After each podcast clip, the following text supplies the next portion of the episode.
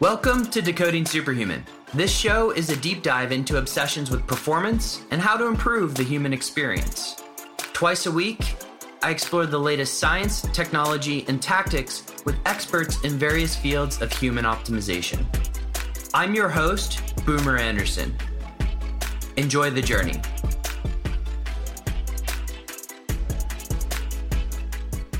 All right, superhumans. It's Boomer. We're back with the second episode of the year, and I'm fresh off the plane from South Korea. In fact, I'm a little tender right now with some jet lag. Last week, we had Dr. Andrew Hill on the show talking about all things neuroscience. This week, we're going to transition into something a little different, and that's the field of light. If you recall, we've had many episodes on the show on the discussion of light in general, or the subject of light. But when I made a list of experts in the field of light that I wanted to speak with, this person's name was at the top. My guest today is Dr. Alexander Wunsch, and he is a physician and light biologist who lives in Heidelberg, Germany. Dr. Wunsch researches, consults, and teaches on the effects of light, color, and radiation upon human and environment. And he also serves as the deputy managing director of the Max Lüscher Foundation in Luzern, Switzerland. So you can imagine I've wanted to have this conversation for a while, and at points, my excitement may come across as nerves. But thank you to Mark Richter and the guys over at Flowgrade for the introduction. Now, what did we get into? Of course, we talked about chronobiology, Zeitgeber, circadian rhythms, blood irradiation therapy, and really looking into LED lights, versus incandescent lights, specifically as it relates to red light. And then talking about the Lüscher test what that all means.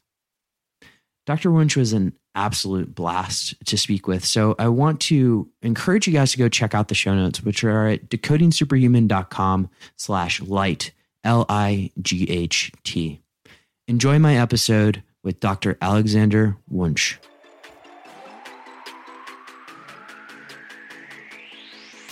Dr. Wunsch, welcome to the show. Hi. Before we get started, I have to give thanks to Mark Richter and Max Gotzler for the introduction, because without them, this conversation wouldn't happen. So thank you guys. Uh, Dr. Wunsch, I would love to get started uh, with a question that came after I saw you speak at FlowFest this year. And you were mentioning something, uh, what I would describe as a tuning fork. Do you mind just going into a little bit as to what that that fork is and what it does for you? Um. So, I think the topic of of uh, of our conversation today should be photobiology and. Um, the tuning fork is some uh, device which belongs more to the vibrational medicine stuff. So uh, it is not really an answer you can expect from me, uh, which perfectly fits into the photobiology um, environment. Mm -hmm. But uh, for me, the the the use of a tuning fork came from a, friend of mine, um, a mathematician from Switzerland, Hans Cousto. I met him in the early 1990s, and um, he introduced me into the world of um, natural frequencies. And I was interested these days in natural frequencies because I had invented um, a cranial electrostimulation unit and I was uh, in search of um, treatment parameters. Uh, and this unit works, worked and still works with frequencies um, in the range of our brain waves. And so I was looking for natural frequencies or frequencies derived from occurrences in nature. And so I found it very interesting this concept, uh, which which uh, dates back to um, the days of Pythagoras. Um, it has to do with with the law of octave, and um, it is this um, system I had been introduced by Hans Cousto is called the cosmic octave and it's a mathematical procedure to calculate the the um, rhythms of, for example, the Earth, of other celestial bodies, um, into a range where you can experience them as frequencies or as tones, where you can hear them, for example. So, if you want to listen to the rotation frequency of planet Earth, you first have to make a decision which kind of rotation you want to to listen to. There is the rotation which lasts one day or 24 hours or 86,400 seconds. There is another rotation which lasts um, around 365.25 days, which is called the year. And there is also a much, much longer rotation. I think it's 25,720 years, which is called the Platonic year. And if you made your decision, let's say you want to listen to the quality of the day, then you have to divide 1 by 86,400 seconds, which gives you mm, a very, very slow frequency too slow uh, to hear it with your ears. And so you have to double this frequency several times again and again and again until you end up in the range of the audible frequencies. And this, for example, will bring you to 194.18 hertz, which is one octave of the day frequency of our planet Earth. And to make it easier, there is a tuning fork which produces at 20 degrees Celsius exactly this 198.1 uh, 149.18 hertz. And there are other tuning forks. I think I have 27 of them of them for um, many of the celestial bodies in our solar system. And so you can do some frequency meditation. You can use them for um, phonophoresis, which is a kind of acupuncture without needles, where you can put the vibrating tuning fork with its stem directly onto the um, acupuncture points. You can um, use them for attunement if you have someone you want to talk with and you are not in accordance, you can give the other person exactly the same tuning fork than, than, do, than you have. Mm, you both hold the tuning forks in your hands and experience if there is a kind, if it works as a kind of antenna for the same vibrational um, content for the same um, information. So you can use them in many different ways.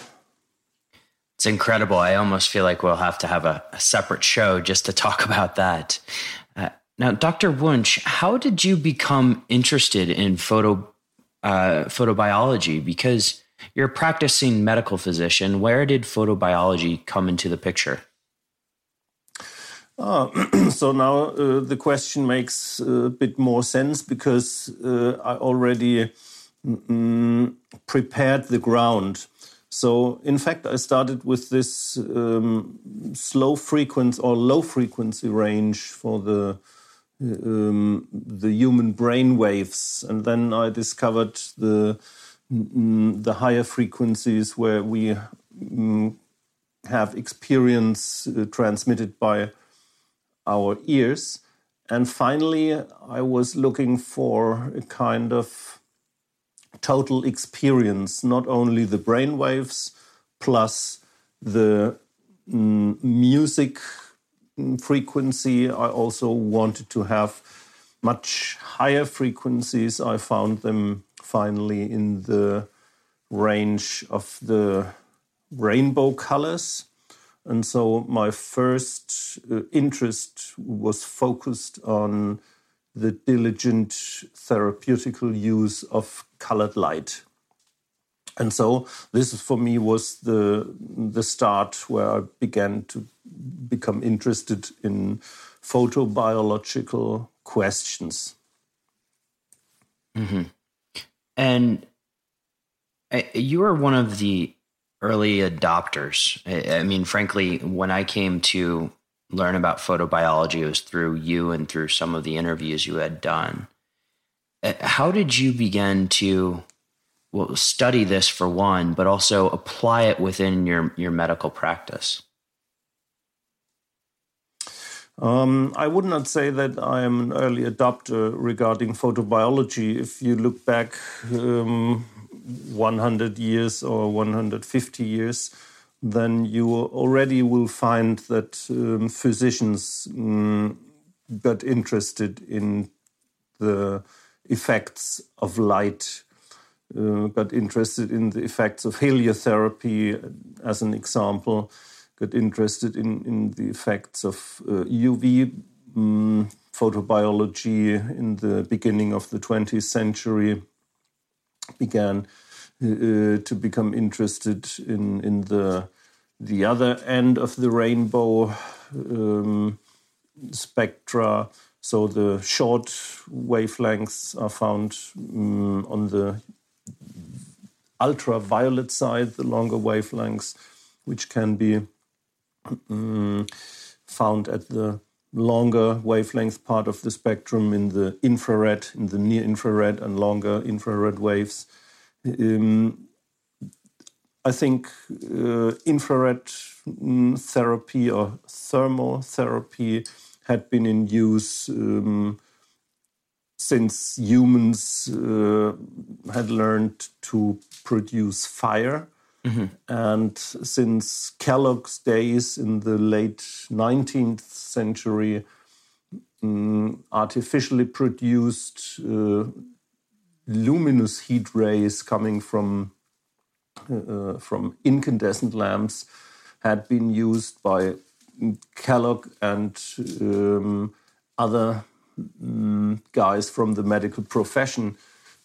Um, so I am for sure not, not, am not an early adopter of photobiology, but what uh, I think is, is different that my approach today is still that I think sunlight is uh, very healthy and helpful as long as we follow some um, important rules. And that that I, for example, uh, am not only convinced, but uh, I know from my personal experience I've collected since over 25 years now that colored light is also very interesting in uh, the therapeutical context, which is something you would not necessarily expect from a modern photobiologist. Mm-hmm. So, Dr. Wunsch, if it's okay with you, I'd like to go into the aspect of sunlight and then we can go into colored light in just a second. But sunlight, I, I know growing up in the United States, I was told to put on my suntan lotion and that UVB is evil. Is there a right prescription of sunlight for everyone? i.e., how much sun do we need to be getting per day? And is sunscreen evil? Um, there, there are no general rules for the use of sunlight, and there are several restrictions with regards to the use of uh, suntan lotion. In in my from my point of view, So there are there are people, there are individuals uh, who should not um, use sunlight as, for example, the primordial source for vitamin D production. So you, we all know that that uh, humans um, exhibit different skin types, and there is the Fitzpatrick uh, skin typing, which ranges from one to six, and the skin type one. Um, people with skin type 1 um, have this Celtic Celtic uh, um, appearance with with reddish hair, with um, a very low content of, of um, skin pigment, with greenish eyes, and so th these uh, individuals might be very sensitive to sunlight, and they might not even benefit from uh, the use of sunlight. But there are, I would say, more than 95% of, of humans um, normally should um, get some benefit from diligent sunlight use. Mm -hmm. And diligent sunlight use, just to clarify that a little bit more for people. Is that 20 minutes a day? Is it an hour a day? Or you see some of these people now bathing naked for multiple hours a day. How much sun is there a range that would work for people? Um, well, it depends on what you want to achieve in, in being mm, exposed to the sunlight. If if you look for the vitamin D production, um, then you have to take care that there is enough ultraviolet B contained in the sunlight, in the actual sunlight. For example, you asked me for the weather in Heidelberg today. Um, it definitely was not the right weather to have any vitamin D production, even if you would expose your full body naked to the sun during noon, noontime. So in vitamin D winter, um, which means when the shadow of, of your body standing upright um, is longer than your body is high, then uh, there is not, presum presumably not enough uh, ultraviolet B contained in sunlight uh, in order to produce vitamin D.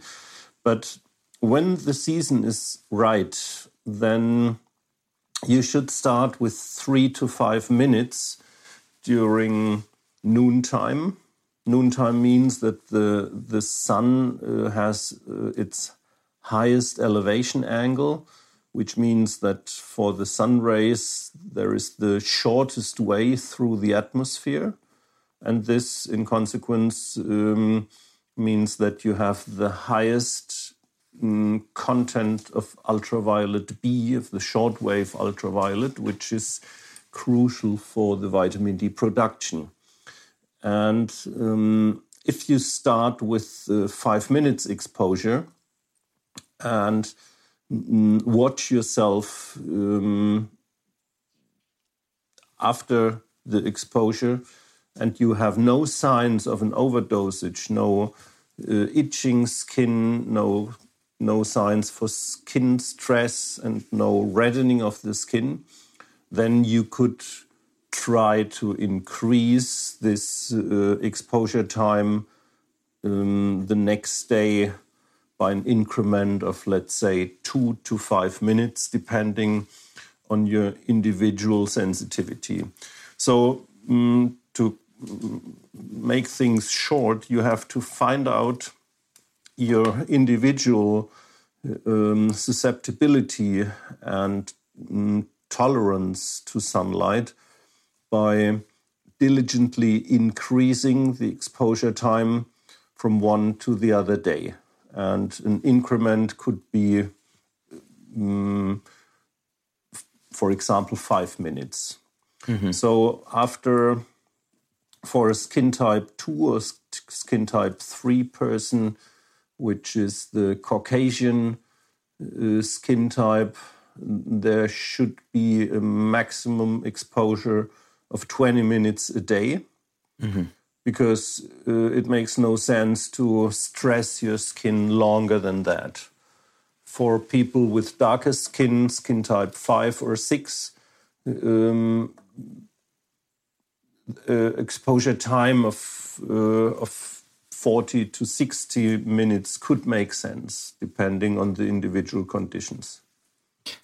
And in terms of exposure, are we talking about exposing just the face or ideally as much of the body as possible? Is there any guidance? As much as the of the body as possible, because if you would mm, try to to serve the the demand of, for vitamin D just using the skin, for example, then you would have to um, to expose yourself um, seven times to 10 times longer, you would still not have the same positive effect, and you definitely would have a very negative effect to your um, to your skin and the face.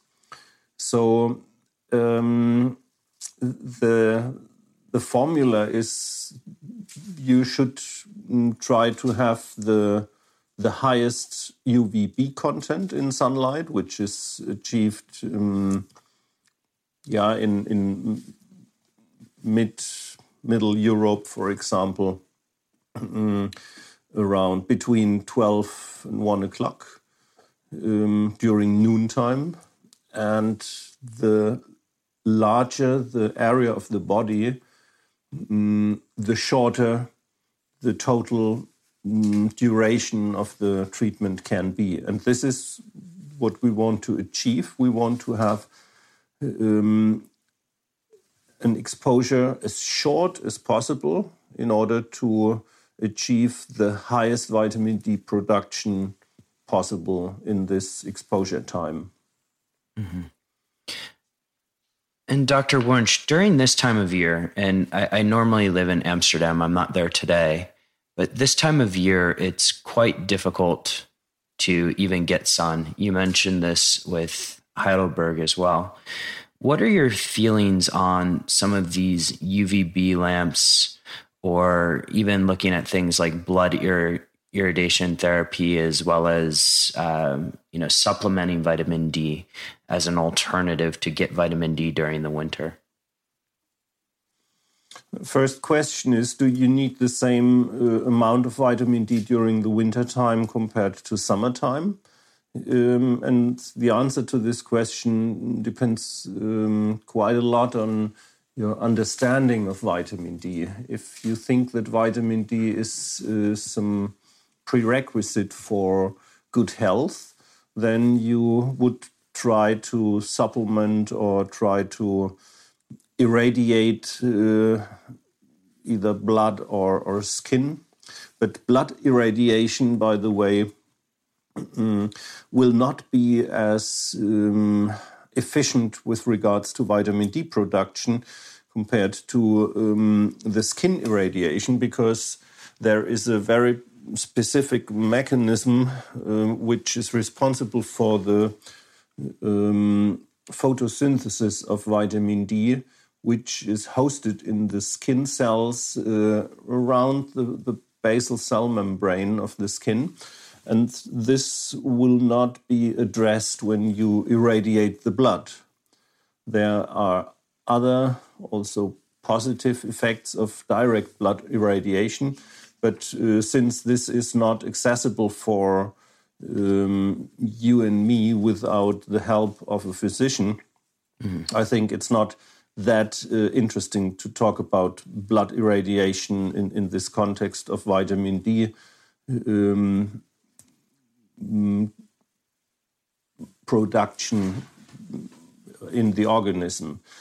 Um, the question is if if you can have some UVB lamps, if you can find UVB lamps which are balanced in their spectral distribution in a way that you have more ultraviolet B than ultraviolet A, then they could be um, put. They could provide a feasible means to um, have some skin-based um, photosynthesis of vitamin D.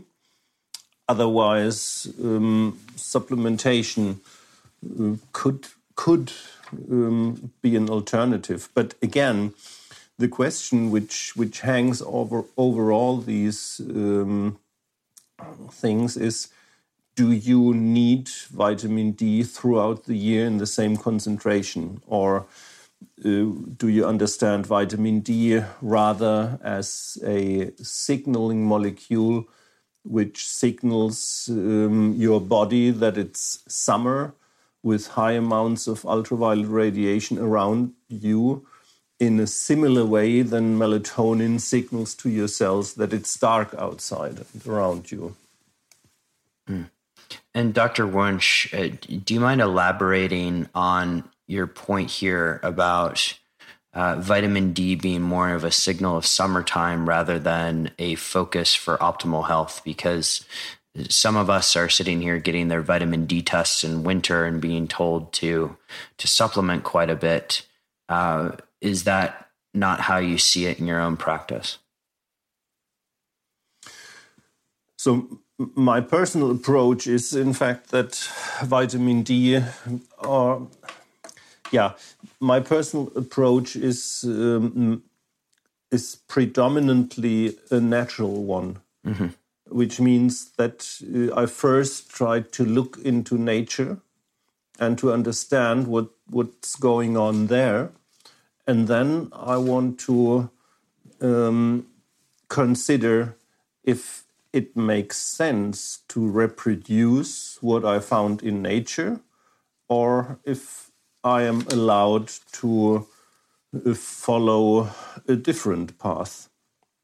And in in the context of vitamin D, there are some good arguments to um, to keep the um, the pendulum, some of the pendula in in our organism uh, in a naturally swinging and moving way, uh, which means that that uh, under the viewpoint of living more or less natural, it is just uh, the fact that our ancestors would have higher vitamin D levels during summertime and lower vitamin D levels during winter time.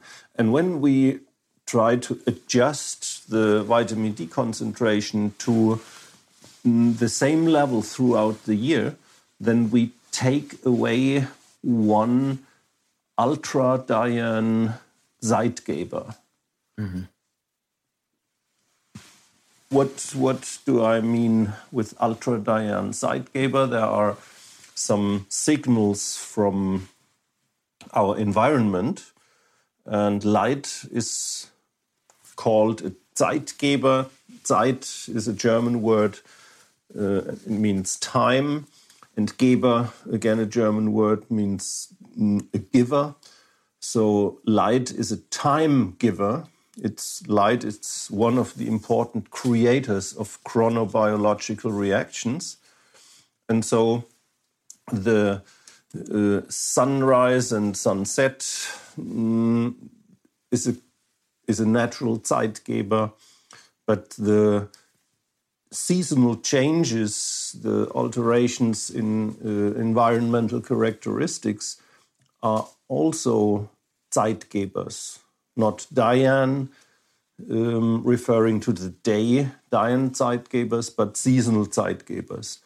And if we look at the mm, vitamin D as a transmitter molecule for environmental seasonal signals, then it would take away this function of a seasonal Zeitgeber if you try to achieve the same um, if you try to re reach the same concentration throughout the year.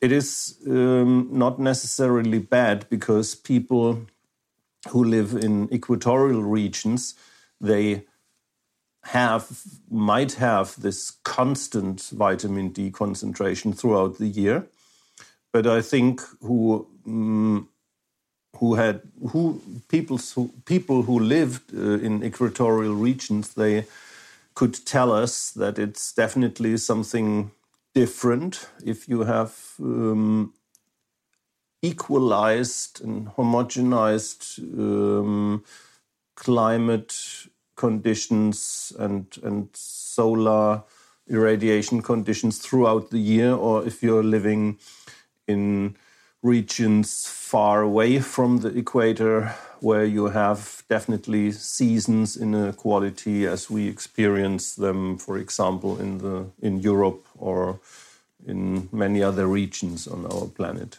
mm-hmm. so if just uh, from my own life i lived in singapore for six years dead on the equator and i wouldn't say that my vitamin d levels were anywhere near where they are now in terms of just quantum.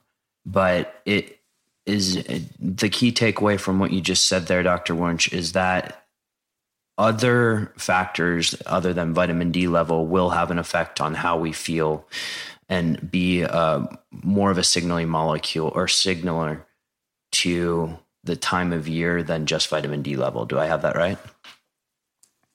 So, first thing we can learn from your experience is that um, even people uh, living close to the equator um, practice a non equatorial lifestyle um, in terms of, of uh, the use of clothing, for example. Otherwise, if mm -hmm. you mm-hmm. would if you if you would have adapted to equatorial lifestyle, this would have had consequences to your uh, dressing mm, behavior.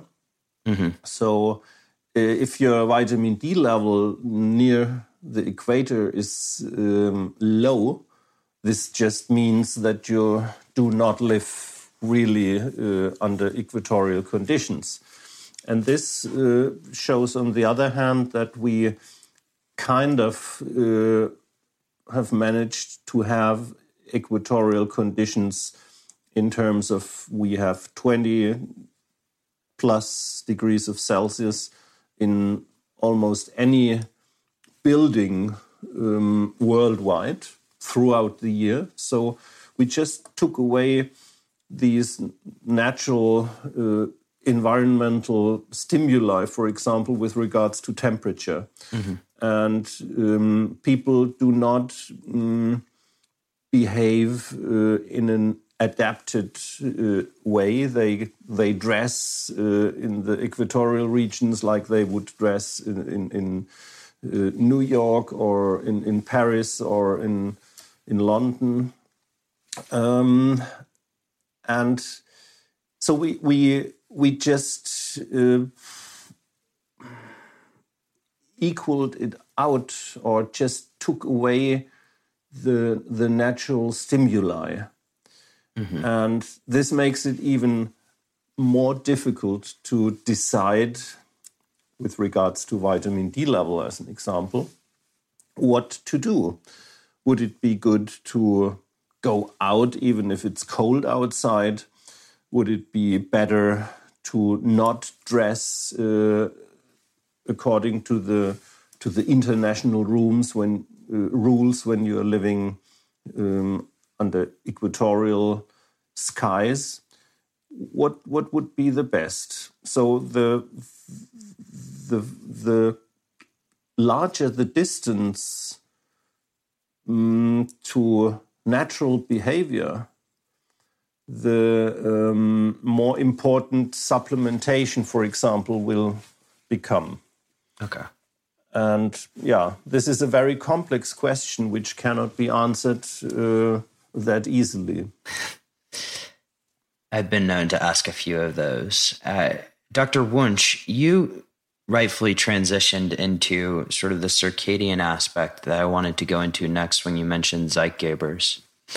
In preparation for this conversation, I watched a talk that you gave on photo endocrinology. And in that, you said that the beginning of the Earth is the beginning of chronobiology.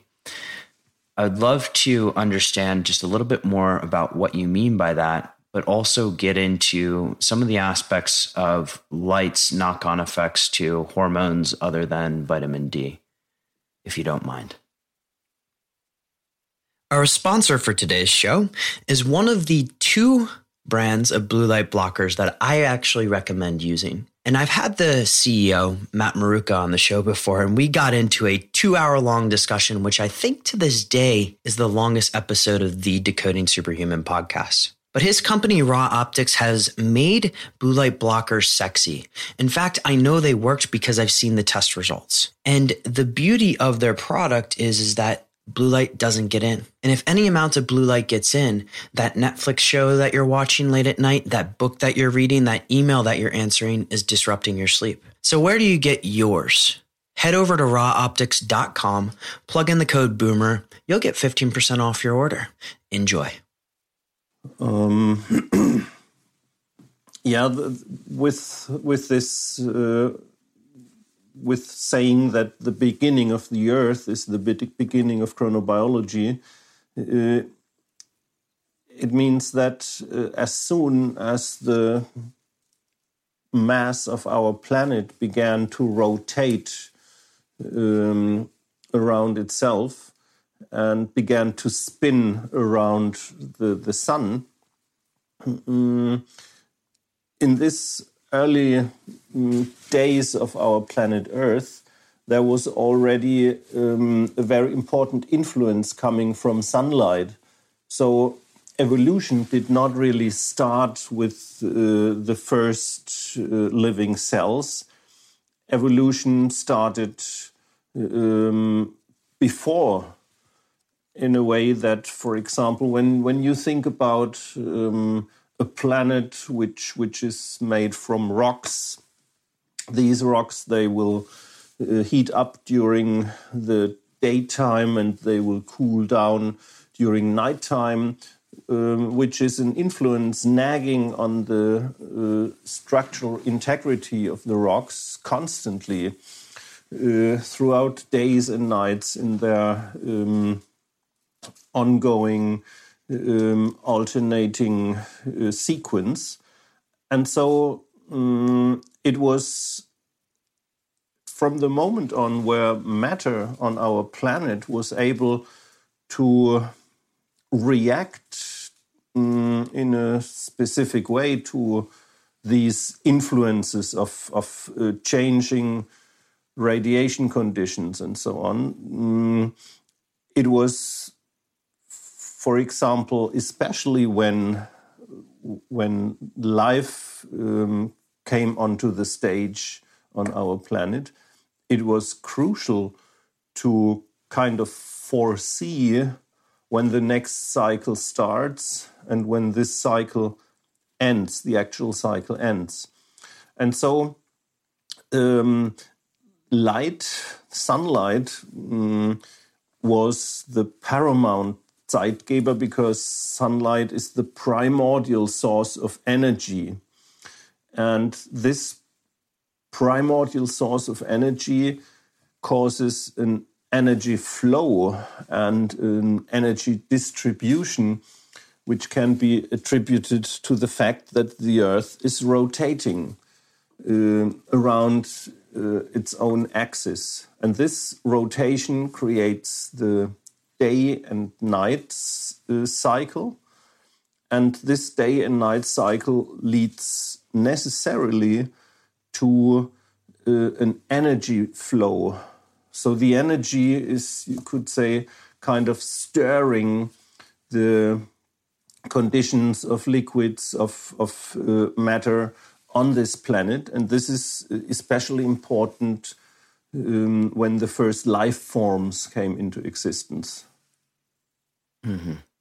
This is incredible. And being prepared um, is just crucial for all the life forms. So, if a plant, for example, or even a bacterium, even a, a single cell in water mm, is not prepared that uh, the sunlight will come up um, during the next hour or so, the mm, the metabolism in this cell is lagging. Mm, so so there is a kind of reaction shift which results from not being fully adapted to the temporal patterns in your environment. Do you mind going into that a little bit more? Because it sounds like if you're not being fully adapted to your the temporal patterns in your environment, that sounds slightly a bit like jet lag. And all. When, when you when you come late, it's uh, it's always a negative thing. Um, so, for example, if if you miss the train and you have to run in order to reach the mm-hmm. train, mm -hmm. you need you need a lot of energy.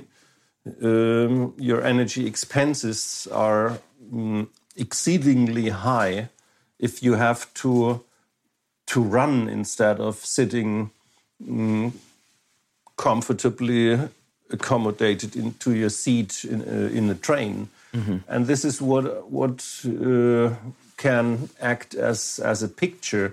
So if if there, let's go back to the plant. If the plant knows uh, from its inner clock that the sun will come up um, in an hour or so, the metabolism has to be modified because this this constant uh, alternating um, flow of energy mm, automatically demands from plants and other living creatures that they react to this um,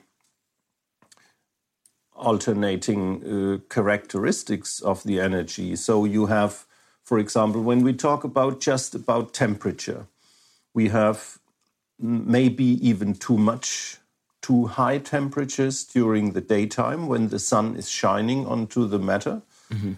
And we might experience exactly the opposite a lack of warmth, a lack of heat during the nighttime. So um, the organism would try to cool itself down during the daytime but uh, it had would have to heat itself up during the nighttime. And mm. this again is a picture for all the different um, activities in our metabolism. We we have to be active during the day and we have to repair ourselves during the nighttime. We have to eat during the day and we have to digest during the nighttime.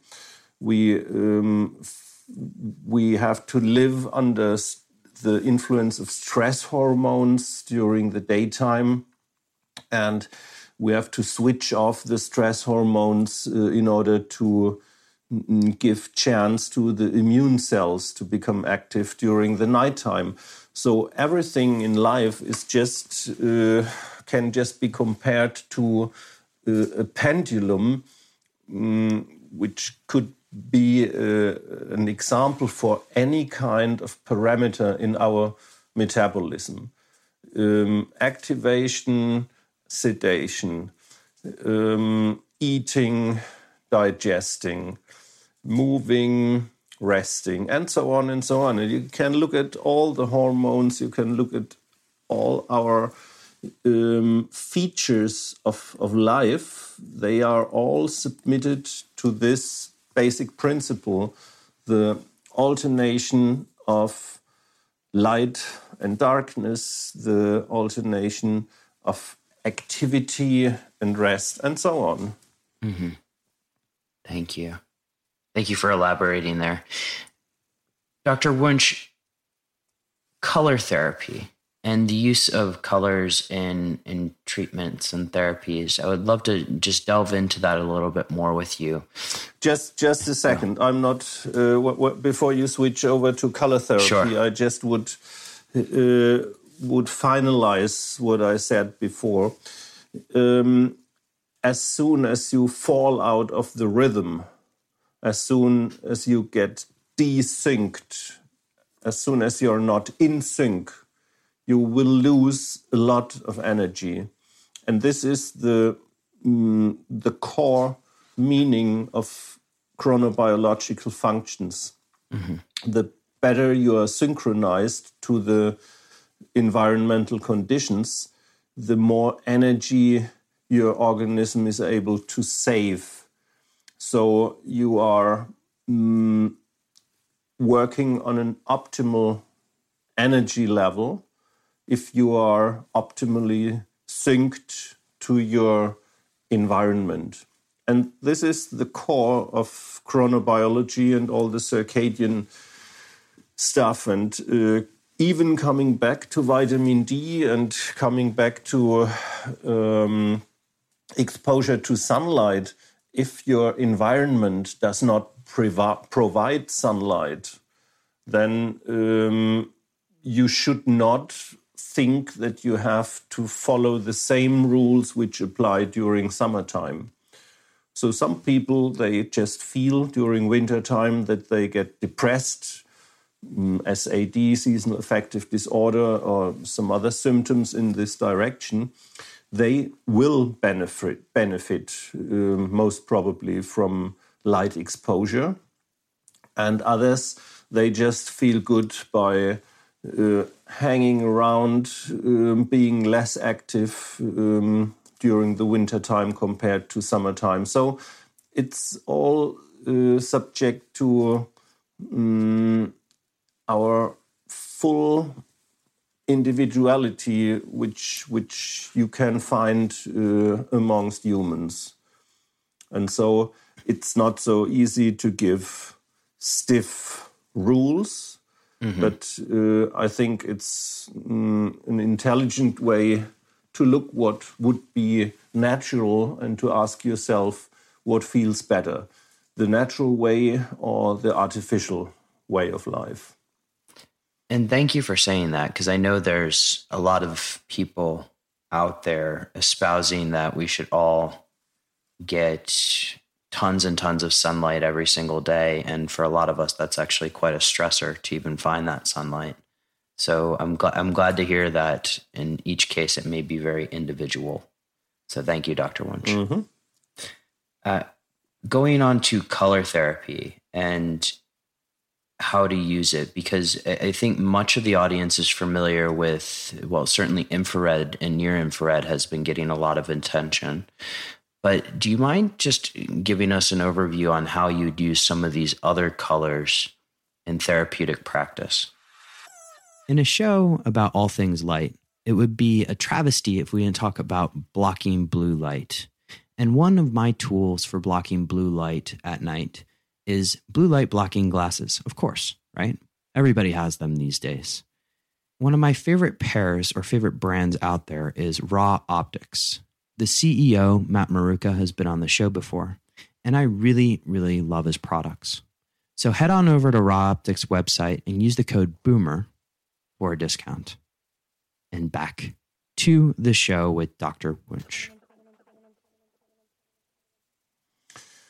So um, my approach was kind of different one compared to uh, other photobiologists. Uh, the history of photobiology um, was dominated by the effects of ultraviolet light because ultraviolet light gives you skin burn. Ultraviolet light can even kill you if you overdose it intensively. Mm, so it was uh, predominant uh, effect that if you take light from the sun and shine it onto the skin, that the first thing you you will experience is a sunburn from the coming from the ultraviolet B radiation. And uh, this was also the reason why the photobiologists uh, decades ago were claiming that ultraviolet B is the bad part in sunlight. Mm -hmm. And all the other parts are mm, beneficial or um, have no effect at all. And um, they thought, photobiologists decades ago, they thought that UVB is the bad guy. Uh, the complicated thing was that it's also responsible for producing vitamin D. But um, the beneficial part in the spectrum is the the luminous uh, red and infrared, um, and what is right in the middle, in between, between the ultraviolet and the infrared, the visible part, namely, would have almost no effect. And um, I personally started uh, with my exploration of exactly this visible part. I started my approach to photobiology started um, with becoming interested in the effects of the different colors, um, the effects of visible light. And so um, I got in contact with uh, spectrochrome chromotherapy, which is still in the um, official um, idea uh, nothing else than quackery. So many of, of uh, my colleagues uh, in the medical realm and even more scientists which have more um, physical approach and purely scientific approach um, they still think that um, colored light uh, used for treatment is quackery. But all those who do think that it's uh, just that, um, they supposedly do not have experienced uh, the effects of colored light on their own. So um, I was kind of frustrated by the pill based uh, medicine um, 30 years ago or so. And mm-hmm. so I was even more interested in the effects of beneficial frequencies. Um, and I found uh, some of these frequencies in the spectral range of the rainbow. And in the meantime, it is uh, beyond any questioning that, for example, red light and the close nearby lying near infrared light is in fact very effective. Um, there is even a name for it. It's photobiomodulation. Mm. Red light therapy is uh, very um, fancy nowadays. but we also know, for example, that blue light um, has a very specific effect because it stimulates some specific cells in our retina, which are directly connected to our midbrain, which is uh, governing our vegetative uh, functions, our sympathetic and parasympathetic reactions in the body. So um, in the last um, years, I just can witness that um, the effects of the visible part of the um, electromagnetic spectrum um, fills up. So mm, the gaps for certain colors are closed more and more, become closed more and more. So filled up, not closed become filled up more and more. So, in the meantime, I think we have a lot of indicators that it's not only the red light, it's not only the blue light, but all the different colors which form the rainbow. Um, which which feed our eyes with with uh, visible radiation have specific uh, effects onto certain molecules in our body. And we not only have our photoreceptors in the eye, we also have a lot of different molecules flowing in our blood, which act as photoreceptors, as chemical photoreceptors. So there is enough evidence to say that it's not only the red light or the near infrared light which is effective, and it's not only the ultraviolet light, it's the full spectrum between ultraviolet and long infrared rays which have specific effects and execute specific effects onto our organisms. Yeah, and so I was uh, especially interested in the visible part of the spectrum, in chromotherapy, interested in using colored light because colored light is mm, mm, much easier in, in handling, for example, compared to the ultraviolet B radiation, which can be overdosed quite easily. And it's very hard to overdose colored light, especially if we talk about colored light from green into the longer wavelength direction. Mm-hmm. And so, Dr. Wunsch, can we just double click on one of these, uh, particularly maybe green, and just sort of some of the positive effects that therapeutic or some of these colors that most people may not be familiar with, like green or even orange, uh, in terms of what they may have in terms of benefits? Yeah, let's let's in fact double click on green. What what comes to your mind when you think about green? Where would you go if you would would would uh, look for green in in nature? Oh, I would go right out into the woods in my backyard in Amsterdam. Ah. Bingo. Uh, so if if you take a walk in the woods, um, does it feel good? Feels incredible. I I enjoy it. I, I, know the Japanese have been doing this for a long time and even had a name for it, but I love it.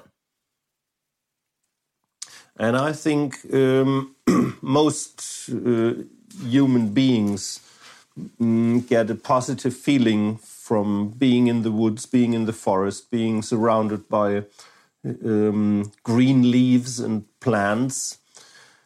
And it's uh, it's being in the forest, for example. It not it not only has an effect uh, with regards to some uh, odorous uh, or um, um, chemical um, molecules which are which mm, are transported in the air it's not only the biochemical environment, you can find a very, very specific spectral distribution when you are in the forest. And this spectral distribution varies throughout the year.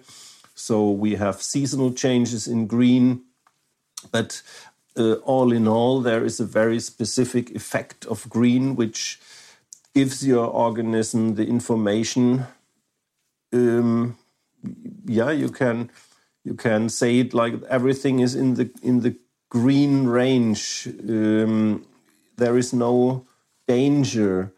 There is the blue light um, would signal some um, danger on one hand, and we know as well that red light can also have some some attribution in, into the dangerous uh, realm. But in the green, there is everything balanced. It's the center of the rainbow. It uh, has an equal distance from the violet um, and from the red. So if red um, stands for activation, for sympathetic um, action or sympathetic effects, and violet uh, represents parasympathetic effects, then green is right in the middle, which means for the organism there is a balanced activity between parasympathetic and sympathetic uh, effects. And, and this is Mm, in a way, the direction for all of us to go if we want to stay healthy. We should mm, achieve to be not constantly stressed, as well as being not constantly mm, relaxed mm. or depressed or inactive. So the golden path right, lies in the middle, and nature gives us this golden path uh, sign by using green as a signaling color. And uh, if the next question would be, uh, where do I use the green, or in which cases do I use the green? Mm-hmm. Mm, the answer is if I have enough time and someone is stressed, uh, this person will experience relief from green as well as a person uh, who is mm, tired and uh, excessively mm, sedated, for example, as well. The green would bring this person into the right direction. Every time I don't really know what to do specifically, um, just requires the mm, treatment with green, just as a simple rule of thumb. And Dr. Wunsch, are you using LED lights or incandescent in these cases? Uh, what what types of lights can people get if they wanted to experience this? So for um, chromotherapy, I always use filtered incandescent light mm, because LED light mm, does not provide the same photobiological quality compared to filtered incandescent light. Mm-hmm.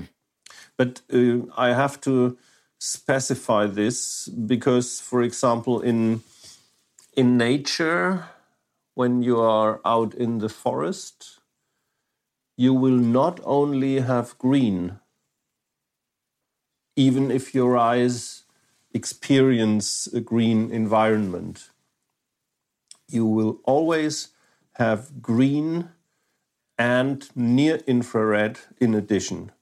Mm-hmm. So, this applies to almost all the colors you would be able to experience in nature. Uh, that it's not just a single color, it always comes together with near infrared. And this is the big difference. If you are using LEDs, for example, in the green range, there is a significant lack of the near infrared, which would be standard uh, in nature.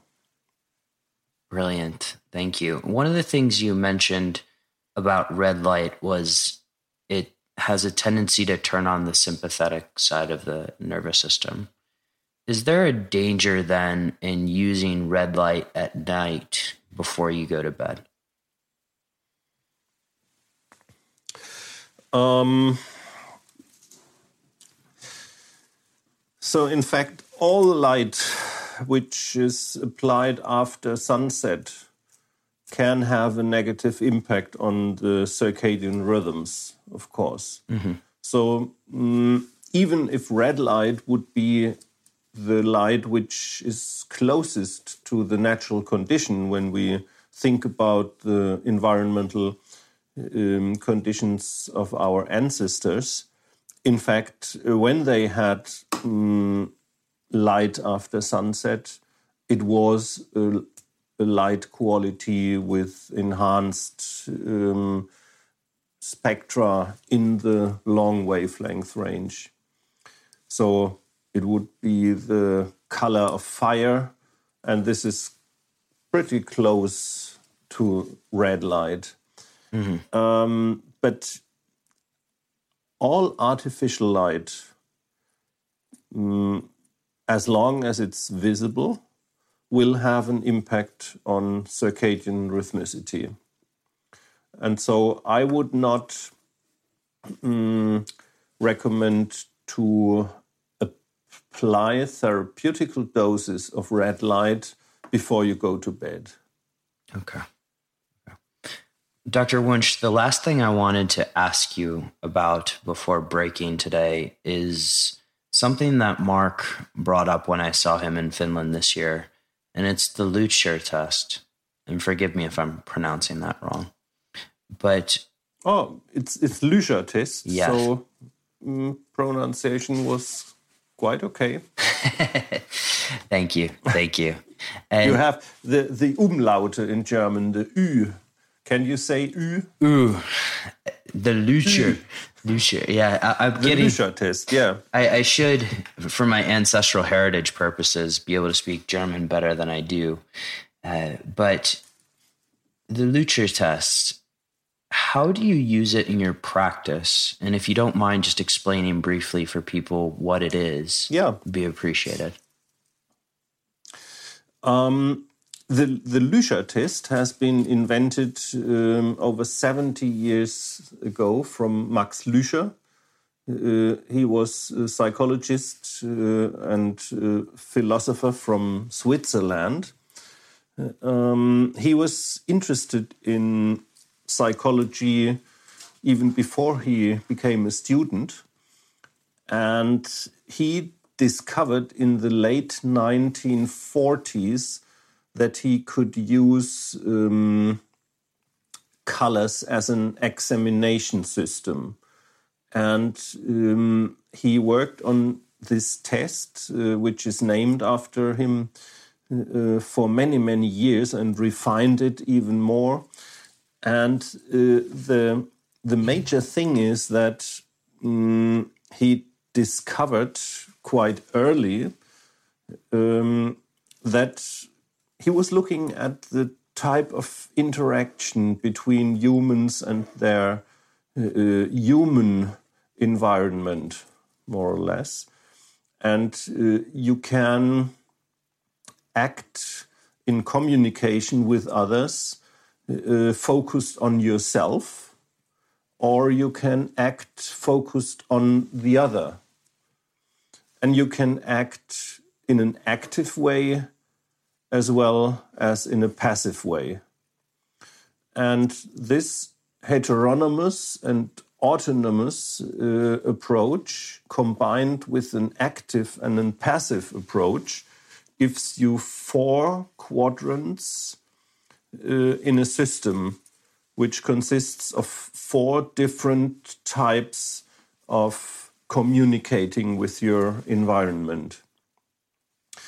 Um, and this was the first step in Max Lüscher's system that he had the definition is the interaction focused on you or on the other person? Is it active or is it passive?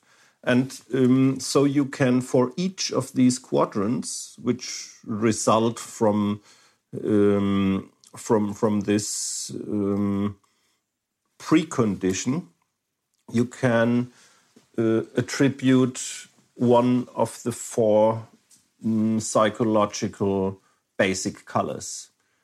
So one mm, is the blue, the green, the other, the third is the red, and the fourth is the yellow.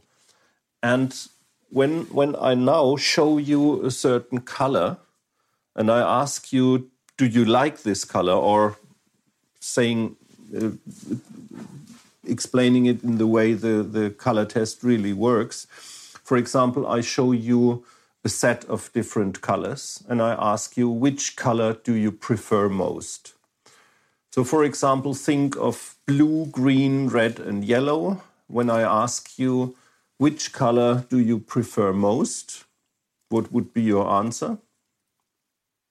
Green green. So this answer gives me much more information about your inner setting than uh, if I would ask you, uh, Boomer, how to how do you feel today? and that would be a much longer answer as well. It would be a much longer answer, and you would think about it much longer because um, you always would bear in mind that uh, I have an idea if I ask you something like that. Mm-hmm. And this is uh, in, in all psychological tests where you test the personality, which are verbally based. Um, the one who is asked uh, very quickly develops an idea why she or he is asked a certain question.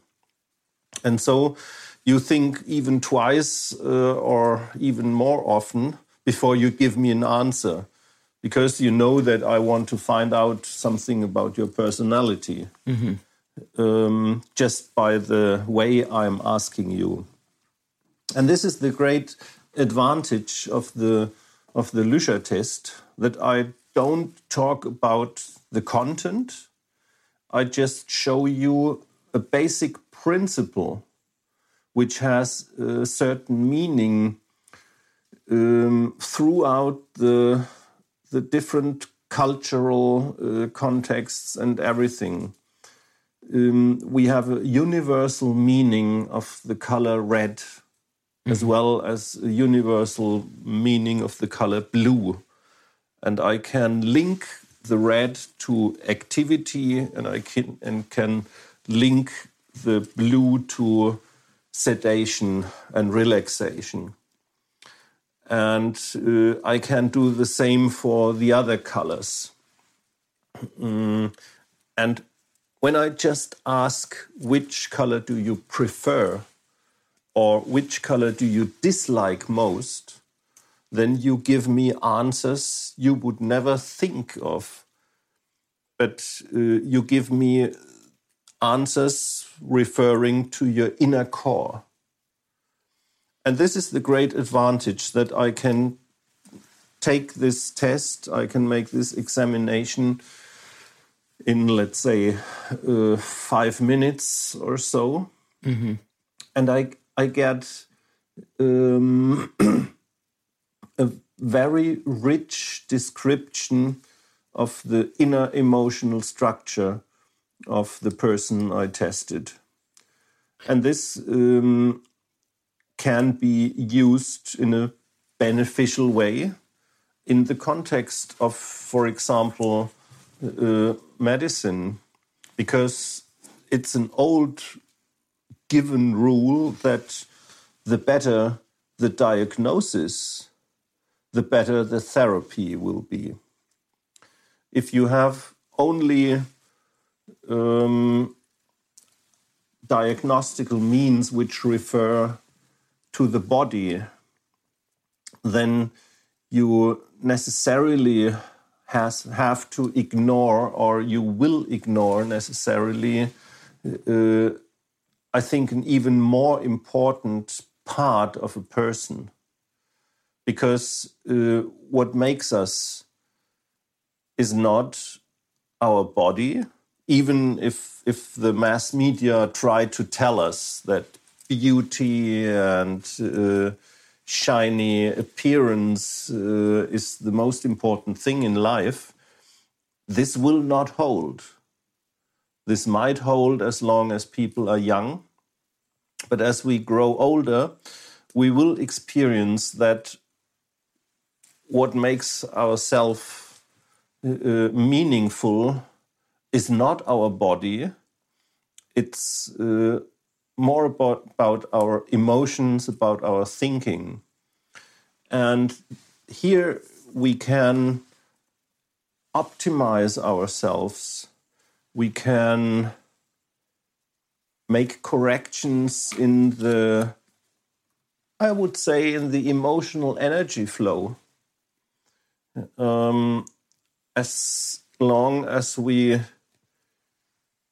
have a, a, means to objectify how our emotional energies really flow, in fact, and how we respond to others. Um, if we are angry, if we are happy, if we think that our communication is successful, there are so many different aspects uh, spinning around our non physical existence, which normally hide themselves from diagnostical tools. And for me, the Lüscher test is exactly this diagnostical tool which gives me access to these hidden uh, features of a person. And this helps a lot in my medical activities and in my therapeutical practice. Dr. Wunsch, this is incredible. Uh, we've covered so much today, and I want to be cognizant of your time. Uh, I would love if you're up for it to come down to Heidelberg sometime and and dig a little bit more into the Lüscher test, and you can help me work on my German pronunciation as well. Uh, it would be it would be my honor to come down there and just experience this firsthand. But thank you yeah, for the, just feel invited. Thank you for all of this. This has been a, an incredible education on photobiology as well as the Lüscher test and color therapy. I appreciate your time. Thank you for asking all these diligent questions. To all the superhumans listening to this, have an absolutely epic day. All right. Now, that episode left me with a lot to do in the field of light and a lot of action points, but also I had a little bit of fun flipping through a book about the Lüscher test as well afterwards. You can check out the show notes once again at decodingsuperhuman.com slash light. If you enjoyed this episode or other episodes of the Decoding Superhuman podcast, can you guys do me a favor? Just head over to iTunes. Just do it right now or whenever you can. It'll take a matter of seconds and leave a five star rating. Leave a comment, share some love. It really helps get the word out about decoding superhuman and really elevating the human experience through health. Thank you from uh, the bottom of my heart for tuning in today. And share this with a friend. Share it on Facebook, share it on TikTok. Not that I'm on there, but let's have some fun with this and get it around. Thank you guys. Have an epic day and choose health.